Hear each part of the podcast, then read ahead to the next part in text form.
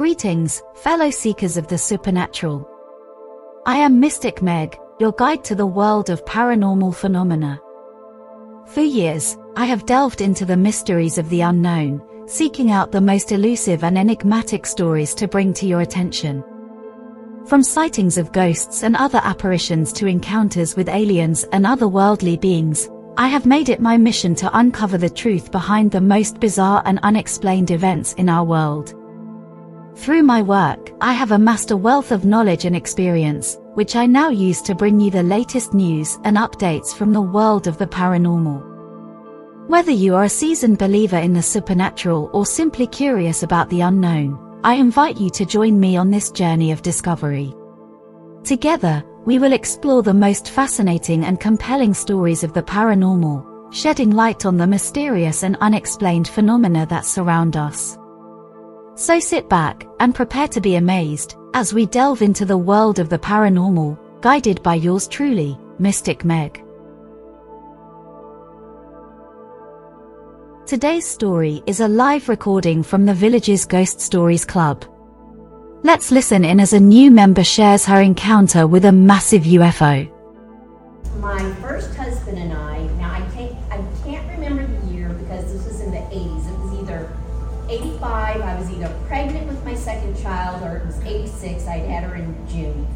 And we were on our way home from St. Louis on the interstate, and we get off at the Bourbon exit, and that time, this huge huge UFO comes across the sky and it's moving really slow and it's gray and it just like fills up almost the whole entire sky. And we got off at the exit, went to the left, across the bridge, and really hurried, pulled over. So that, and we got out of the car and he and I both just watched it. It was, I mean, the size was enormous. I mean, it just filled the sky. And you can actually see little windows and like figures in the windows and we were mesmerized by it and i was i mean i believed in ufos anyway um, we really hadn't seen any my mother and father had before but this was awesome i mean it was incredible and eventually it just disappeared. And I remember we, we got back in the car. I mean, people were coming out of their house looking at this. It wasn't just us. We and so we we hurried home and I remember calling my mom and she was like, That's really incredible. And I the next day on the news it said that space junk from Russia had entered the earth because there had been reports made all over. Uh, and this was in December of, it was like I said, either 95 or 96. I can never find anything about it, but it left such a huge impact on me. I mean, and that's not the only one I've had. I've had other UFOs things. I've been on ghost hunts. I've been. Um, okay, but let's stay on that the UFO yes. thing. Wouldn't it be great if we had our cell phones with our cameras on yes. there at that time?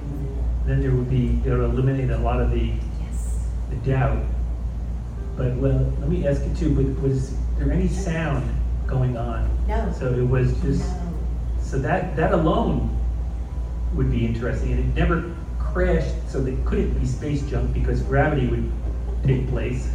Oh, when I heard it was space junk, all I could do was just howl. I was like, "Are you kidding me?" So was, it was daytime or evening? It was in the it was in the evening because we had we had been to St. Louis, and so it was probably six seven o'clock in the evening. So was it like dusk yet, or was it like, okay, so you said massive, but all right, it's, it, would it be like a football stadium big over your head? Or is Yes. it more like, you know, a jumbo Yes. jet or something? No, it no no it was much larger than a jet.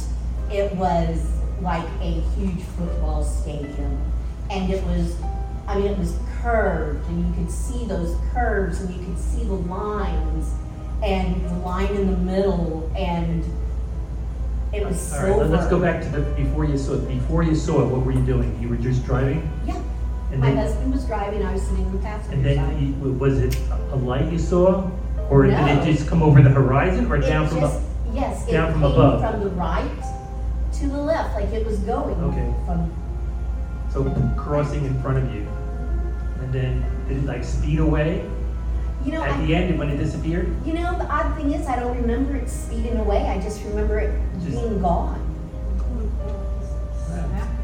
Yes, yes. Any questions for her on this? Yeah. I- did you talk to anybody else that had been witnessing it with you? No. To discuss your, No, we didn't even think about it then, because we had a little one in the back seat. We had my other daughter in the back seat, and, you know, we wanted to and your home. husband saw exactly what you saw? Oh, yes, yeah. In fact, we're divorced and he lives in New Zealand. I'm gonna ask my daughter the next time I talk to her to email him and say, hey, Mom's talked about this time, and y'all saw this UFO. Can you tell me about that? I mean, because she's seen them too. And what, one more thing, what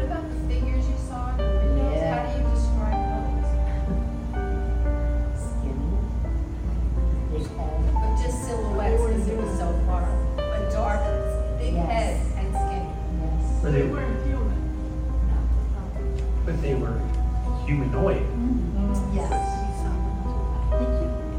Shoot. Well, So, thank so some alien spaceship pilot got fired after that because he, Probably so. He screwed up big, because lots of us he forgot to turn on the cloaking.